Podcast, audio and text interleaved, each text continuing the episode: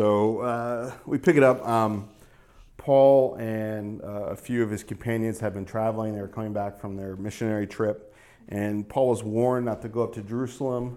Um, if you remember, uh, there was the guy who tied his hands, the prophet, and all these friends didn't want him to go because they knew what was coming if he went back to Jerusalem.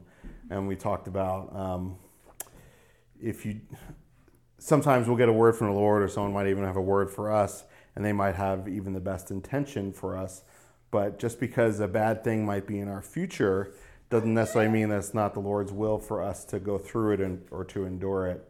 And I think a lot of Christianity, you know, derails on that with thinking that we're going to have health, wealth, and prosperity when Paul was naked and poor and shipwrecked. And I think sometimes following the way of God isn't always the easy way. But so that happened. He went up to Jerusalem. He began to address the people, and then the mob formed, and they were beating him up. And then the Roman guards came, and they took him, and they were going to flog him. And so Paul pulled the Roman citizen card, and was like, basically, you can't do this. And that's kind of where uh, we pick it up. So 23, uh, verse 11. It says, But the following night the Lord stood by him and said, Be of good cheer, Paul, for as you have testified for me in Jerusalem, so you must also bear witness at Rome. And when it was day, some of the Jews banded together and bound themselves under an oath, saying that they would neither eat nor drink till they had killed Paul. Um, and now there were more than 40 who had formed this conspiracy. And I'll just stop there for a second. Um, I think it's interesting that it's the Lord stood by him and said, you know, a lot of times we've seen the, the apostles in prison or other things going on, and, you know, they they sing or they worship or they pray or even an angel breaks them loose out of jail and these things. But Paul knew that I was the Lord by him, the same one who had knocked him off his horse and made him blind for three days. Uh, the one who he used to persecute, who he even was sharing that uh, in his testimony, um, says, "Be of good cheer, Paul. You know, for you have testified me in Jerusalem, so you must all bear witness for me in Rome." That this was an affirmation to Paul. You know, maybe, I don't know, again, I'm just conjecturing, but maybe Paul was thinking, maybe I shouldn't have come to Jerusalem. Maybe this was all a mistake. But God appears next to him and comforts him while he's uh, in this ordeal and uh, says, Paul, that this is for a reason.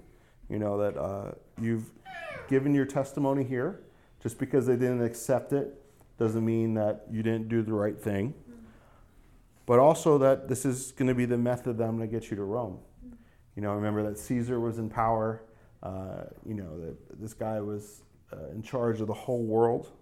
And Paul was about to go witness in front of him. And God knew this from the beginning. God knew this when, um, when Paul was born. God knew this when Paul was standing by while Stephen was stoned, that God was going to use this man, uh, whether Paul knew it or not. And this was the way there. And I think so, t- so often in our lives we think that it's going to be paved and smooth and easy. But what did Jesus say about that road?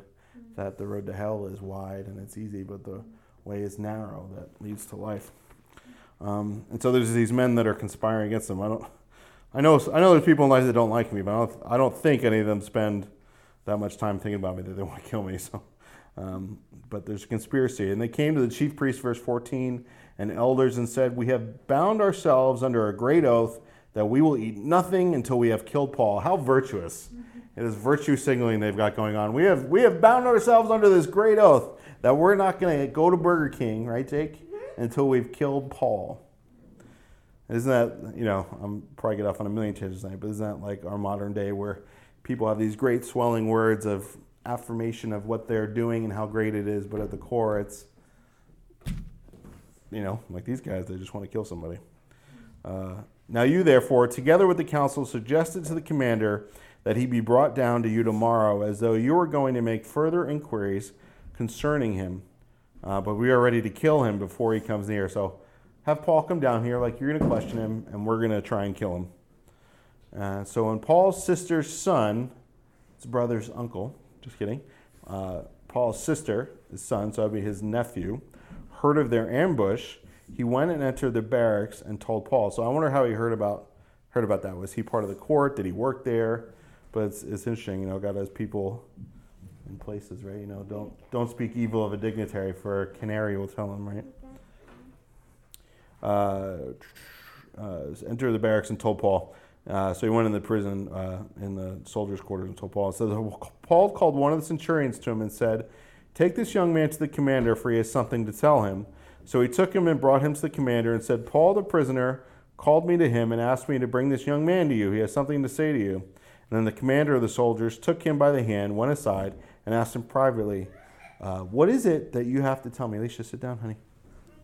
And he said, The Jews have agreed to ask that you bring Paul down to the council tomorrow as though they were going to inquire more fully about him, but do not yield to them. Uh, for more than 40 of them lie in wait for him, men who have bound themselves by an oath that they will neither eat nor drink till they have killed him. And now they are ready, waiting for the, uh, uh, the promise from you. So the commander let the young men depart, and young man depart, and commanded him, "Tell no one that you have revealed these things to me." So it's kind of comforting to know that the conspiracy is nothing new people have been conspiring since the beginning of time to get their way and have their way, especially against people that they hate or uh, beliefs that they hate. Uh, and they hated Paul for what he believed.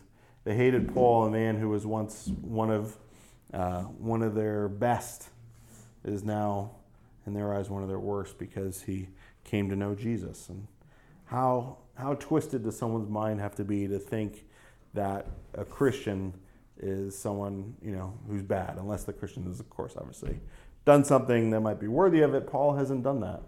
Alicia, honey, you need to sit and stop moving around.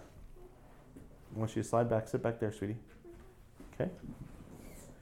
You know, and we see the tides shifting in our day and age. I mean, I'm not that old, but you know, when I grew up in the '80s, America was a much different place. I mean, we know, like, even now. Uh, you know, cults such as Mormons are looked more highly upon than the Christians. That these people, and I think part of it's deserved. I think a lot of Christianity has done things that may or may not be deserving of it. But at the root of it, um, you know, maybe we just haven't had a good witness in our country. But, uh, and, you know, which one of us is perfect in that? But, you know, to think that Christians or Christians should be killed and that it's okay, that it's, you're doing something noble. I mean, the scripture talks about there's going to come a day when people will kill you and think that they're doing God Himself a service. And I see that day approaching faster and faster, even with political rhetoric in our days, where somehow, you know, like I saw today, someone had a picture of basically murdering Donald Trump, and they're fine with it again. And and as much as you know, one way or the other, I don't know that I would ever. I mean, I can't say that I would never. I'm not a. I'm without the Lord. I'm just as flawed. But to think that to murder someone is somehow just because you don't agree with them, you don't like them, or even think that they're evil is. I mean, I think Hitler deserves his day and everything, but I don't know that I would. I don't know. I can't say I wasn't there, but I, I think again these people have this idea that they're doing something noble and just. Jacob, sit over there, on that side. Go with mommy. You guys are not listening. I know it's hard, but that's why you can go back there. Okay. Um, and so the commander, you know, thankfully the commander didn't want anything to do with this conspiracy, whether it was out of his own, um, you know, his own morality or he just he was Roman and didn't want to deal with the Jews' garbage. I don't know, but you know, uh, he said, "Don't tell anyone, but we're not going to, you know, don't tell anyone, don't let them know, uh, so that they can't plot." Uh, so, verse 23, and he called for two centurions, saying, and centurions were big time soldiers. They were, they were uh, special soldiers in the Roman army. Prepare 200 soldiers, 70 horsemen, and 200 spearmen to go out to Caesarea at the third hour of the night. So that's, that's a lot of guys. That's like probably as many people as you might guard the president with, even more. And provide mounts to set Paul on and bring him safely to Felix the governor. And he wrote the letter in the following matter uh, Claudius Lysias, to the most excellent governor Felix, greetings. Uh, so he's writing to the governor. He says, This man was seized by the Jews and was about to be killed by them. And coming with the troops, I rescued him, uh, having learned that he was a Roman. You know, here he here's his angle to get you know to have his uh, name brought up the ranks a little bit. But he says, and when I wanted to know the reason they accused him, I brought him before their council. I found out that he was accused concerning questions of the law, but had nothing charged against him deserving of death or chains. And when it was told me that the Jews lay in wait for the man, I sent him immediately to you, and also uh, commanded his accusers to state before you the charges against him. Farewell. So he did rescue him from that crowd. Um, uh, uh, and it seems like this man seems to understand that there's definitely uh, an issue amongst the Jews that isn't necessarily illegal, and they want they want him killed for other reasons that uh, may or may not be just, uh, especially to Roman law. But verse 31 says, Then the soldiers, as they were commanded, took Paul and brought him by night to uh, Antipatris. And the next day they left the horsemen to go on with him and return to the barracks. And when they came to Caesarea and had delivered a letter to the governor, they also presented Paul to him. And when the governor had read it, he asked what province he was from. And when he had understood that he was from Cilicia, he said, I will hear you when your accusers also have come. And he commanded him to be kept in Herod's praetorium. So uh, Paul is safely delivered. Um, God used the Roman government to protect Paul and get him there. Um, you know, people scheme all the time, but God has ways of doing things that uh, you know, Paul wouldn't have had a, a special forces, secret service escort. You know, if it wasn't the Lord's doing, um, all because he went to a place where they hated him, and the, these poor soldiers just stumbled upon them one day. Um, but verse tw- uh, chapter 24 says, Now after five days, Ananias the high, so they obviously weren't in a rush to go bring their case before him.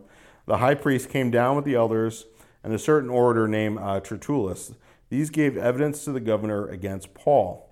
Um, you know, so Paul's in court and they're having a trial before the governor. And when he was called upon, Tertullus began his accusation, saying, um, uh, so basically, this guy's like their uh, uh, prosecutor. Uh, seeing that through you we enjoy great peace and prosperity is being brought to this nation by your foresight. So they're really buttering up Felix.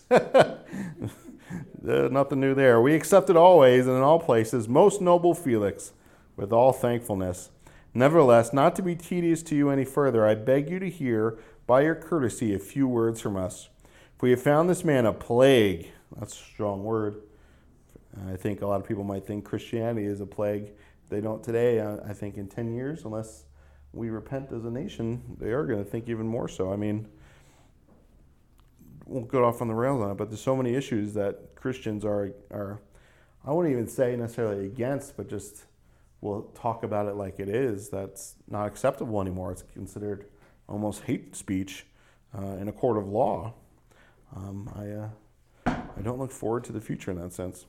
But he says, For we have found this man Paul a plague, a creator of dissension among all the Jews throughout the world, and a ringleader of the sect of the Nazarenes, a ringleader I can almost picture if this was today, they would be calling him a terrorist. Um, and he's got a cell of people that follow with him, and they cause problems in every city they go.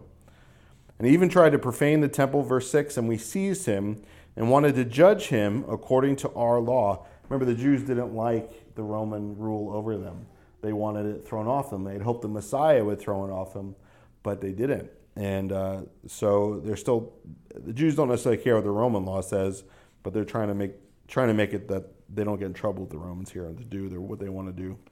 But the commander Lysias came by and with great violence took him out of our hands. Like your soldiers were really rough and uh, shouldn't have done what you did and took Paul from us, uh, commanding his accusers to come to you. By examining him yourself, you may ascertain all these things of which we accuse him. And the Jews also assented, maintaining that these things were so. All the other Jews that were with them said, Yes, this is true. So that was their case against Paul. Uh, and they didn't really give any specific evidence other than they didn't like him and what their opinion of him was. Uh, verse 10 says Then Paul, after the governor had nodded to him to speak, uh, so at least he gets his voice in court, and as much as I know so this is Paul. Inasmuch as much as I know that you have been for many years a judge of this nation, I do the more cheerfully answer for myself, uh, because you may ascertain that it is no more than 12 days since I went up to Jerusalem to worship. And uh, I know that the Bible talks about us, um, if we're brought before the court, if we're brought before, at least for being a Christian, that we're not to worry about what we say, but he'll give us those words in that hour. And especially to Paul, someone who is highly educated, who is a master of uh, Judaism and the law. Uh, I think if anyone was going to defend himself in court, uh, Paul would be the one to do it. Um, and they uh, neither found me in the temple disputing with anyone, nor inciting the crowd, either in the synagogue of Like, look, I haven't fought with anyone. I haven't even started any arguments with anybody. Uh, in verse 13, he says, Nor can they prove the things of which they now accuse me. That there's no real evidence here, he's saying.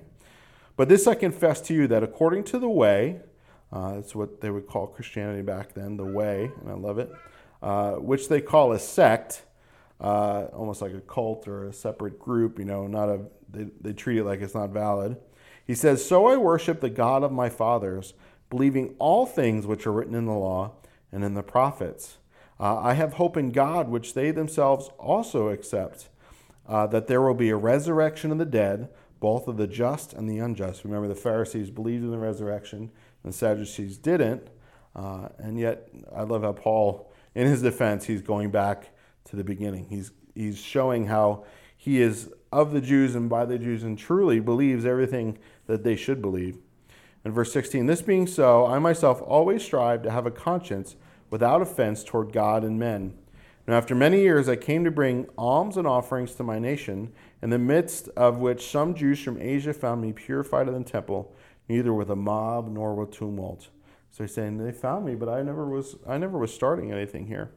They ought to have been uh, before you. To, uh, they ought to have been here before you to object if they had anything against me, or else let those who are here themselves say if they found any wrongdoing in me while I stood before the council.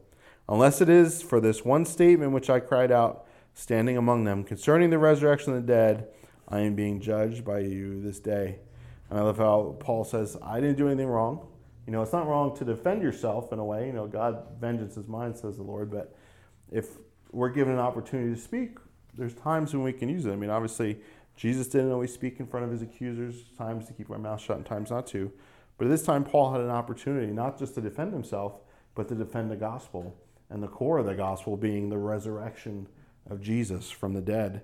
And he's saying that uh, perhaps this is the statement that set them off that uh, it's about the resurrection.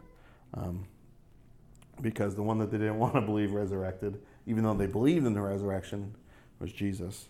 Verse 22 But uh, when Felix heard these things, having more accurate knowledge of the way, he adjourned the proceedings and said, When Lysias the commander comes down, I will make a decision on your case. Uh, so again, Felix heard these things and you know, I think he's kind of passing the buck and just waiting a little bit. He doesn't really want to make a decision just yet. Um, and so he said, So he commanded the centurion to keep Paul and let him have liberty and told him not to forbid any of his friends to provide for a visit for him. So Paul's back in police custody. He's back in sort of house arrest, even though it's not his house. But Felix, Felix knows that this is, is what it is. And Paul's not a danger. Paul's not a threat. Paul's not going to run away. Uh, and if Paul's friends come over, they're not going to break him out of jail. And so he gives Paul a little bit of freedom here. Um, just to wait until make a decision here.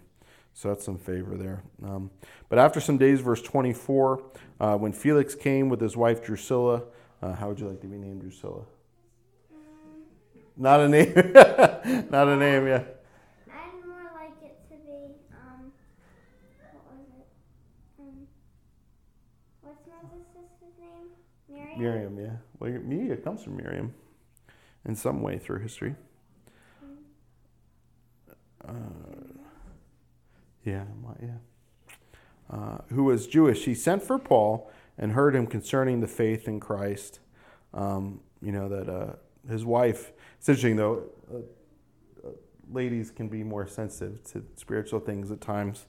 Uh, and she seems to have heard something about this. Now, as he reasoned about the righteousness, self control, and judgment to come, isn't that just kind of the work of the Holy Spirit there? Felix was afraid, and he answered, Go away for now. When I have a convenient time, I will call for you. You know, it's interesting when the gospel goes out that there's different reactions among people. Um, you know, it's one of the things that brought me back to the Lord was uh, as I grew up in the church and in and out of the church and going to Christian school and knowing Revelation. Um, from I remember eighth grade class we had Revelation. That was one of my favorites. Uh, but that's around the time I, I, started doing my own thing.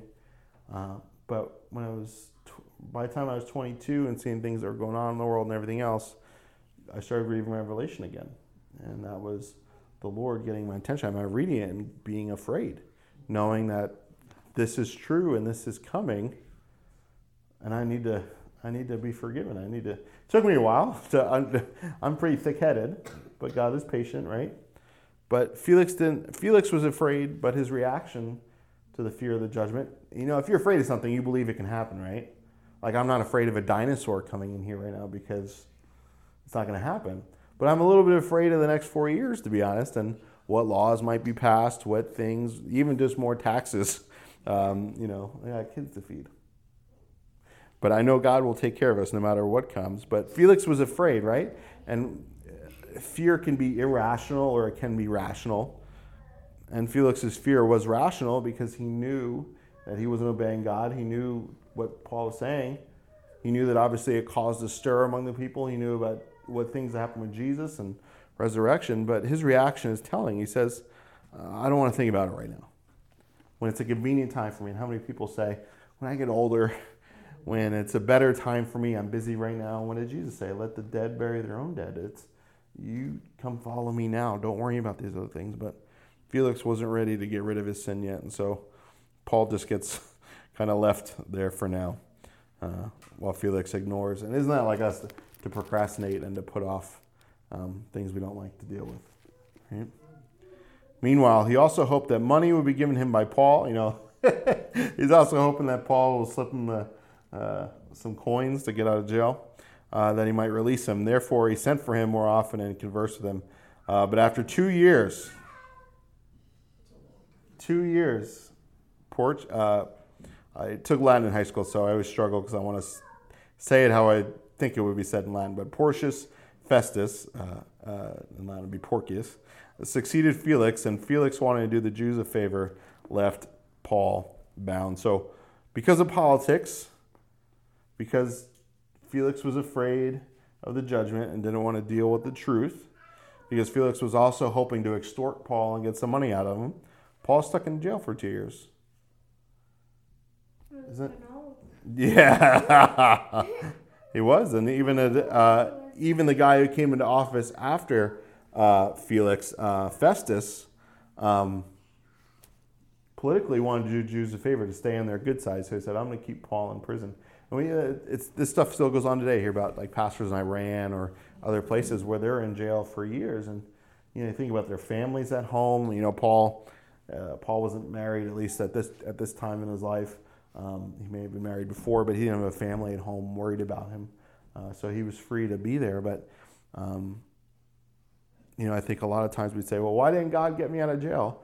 Why doesn't God get me out of this? I thought I was here to get to Rome. I thought I was here. Why am I here for two years? And nothing's happening. And, you know, it doesn't say that Jesus showed up next to Paul every night here and told him something comforting. Paul only had the word to go on back here that said, Be of good cheer, Paul, for as you have testified for me in Jerusalem, so you must all bear witness for me at Rome. Two years and five days and however many other days it was ago. And I think sometimes we get in situations and we have to rely on uh, what God said to us in the past. You know, sometimes it's been said if uh, you know, what was the last thing you heard from the Lord? You know, sometimes we think we're going to get another word or it's going to be different. And God's like, I told you a year ago what to do or what to change. You know, even Felix, you know, God gives a chance to everybody to repent. And um, I think that's a comfort in life to know that even anybody, as far off as they might seem to be from the Lord, until that's their last breath, they have an opportunity. And I believe God, God was probably convicting Felix. I'm sure the words echoed in his mind, and maybe did, didn't after a while. Maybe his wife was nagging him all the time. I don't know. Um, but let's read just a little bit more here. Says now, uh, when Festus had come to the province, after three days, he went up from Caesarea to Jerusalem. And then the high priest and the chief men of the Jews informed him against Paul, and they petitioned him, asking a favor against him that he would summon him to Jerusalem while they lay him ambush uh, in the road to kill him. Did, did, did we just read this already? yeah. Like I'm half thinking, did I flip the page back and forget? Yeah. Right, right. Have they have they eaten? I would have, yeah. I guess that vow. I wonder how long they waited. You know, like was it a couple more days? Did they find? uh, they, so they wanted to ambush Paul and kill him again.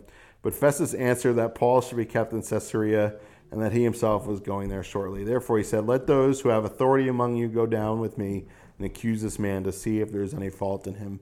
again trying to find fault in him and how important it is that I was even reading the other night that you know our lives would be above reproach, that people on the outside would look at us and and not have anything to say against us, and that's a that's a tall order sometimes. And when he had remained among them more than ten days, he went down to Caesarea, and the next day, sitting on the judgment seat, he commanded Paul to be brought. Um, and when he had come, the Jews, so Paul's back in court again.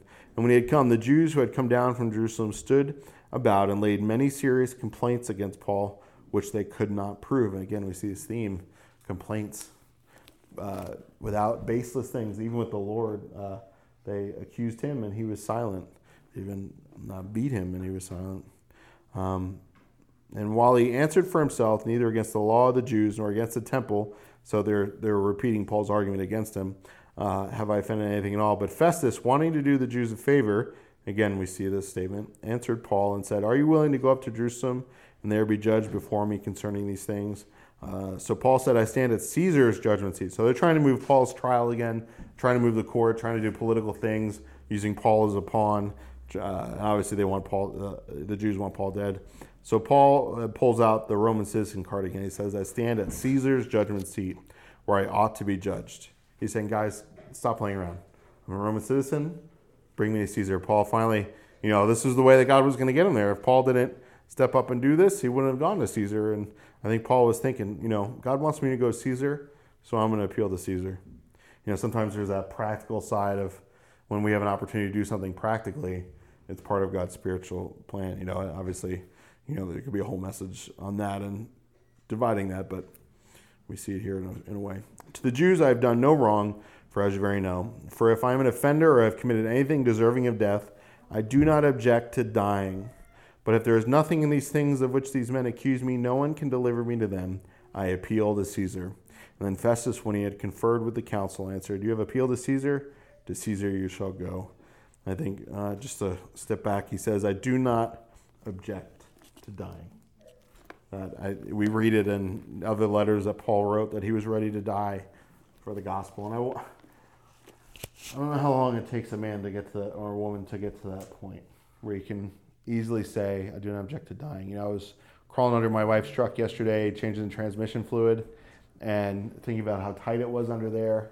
And if the jack stand went out or the jack went out, I wouldn't want to be under there. And I think, like, Lord, I'm maybe I shouldn't record this, but um, I wouldn't want to be in an enclosed space. So you think about people that are tortured for Christ. You know, like you know, like Richard Wurmbrand and Torchlighters and everything, yeah. where man, these people are ready when they go through it or they see their family hurt in front of them to try and they don't re- renounce it, right? And I think, man, I'm, I, I love the Lord and I love the Word, but I don't know.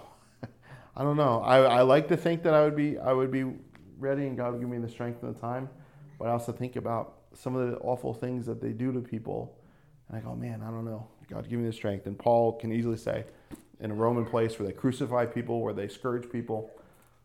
It's fine. I'm ready to die. I do not object to it. And Paul knew that um, every day he had was from the Lord's any, from the Lord anyway. Uh, but he appealed to Caesar, and Festus goes talks with his legal counsel, and they go, "Yeah, get him out of here.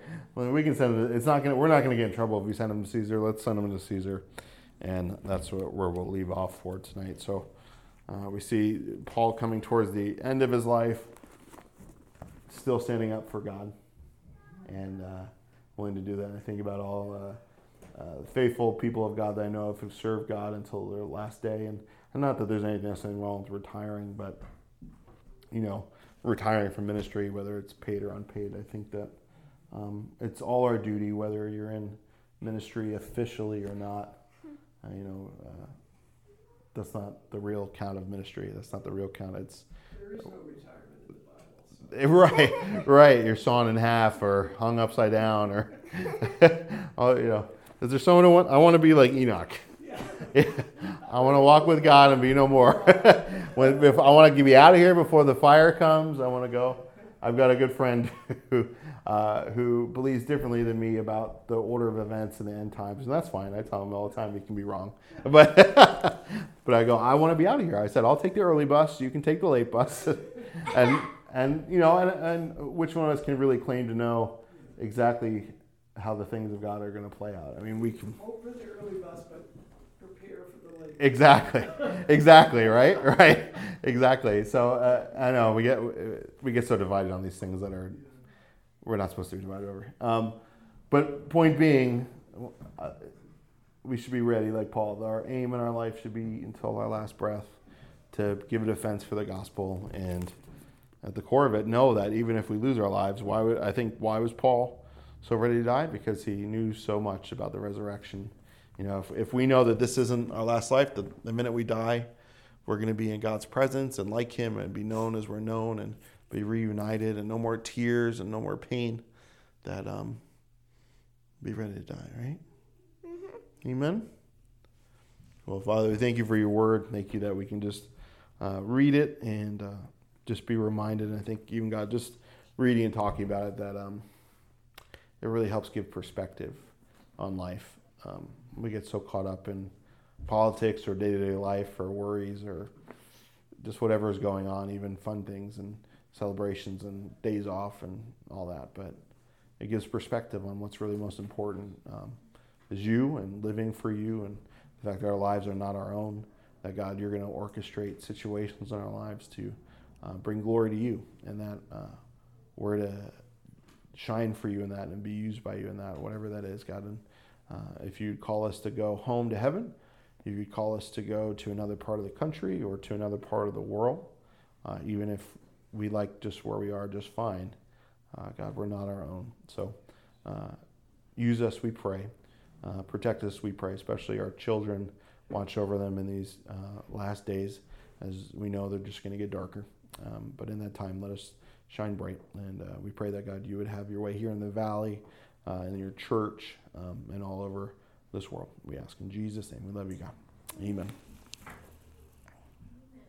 There is a vineyard of the Lord. There is a vineyard for us all. With all our troubles left behind, and all we drink first light until.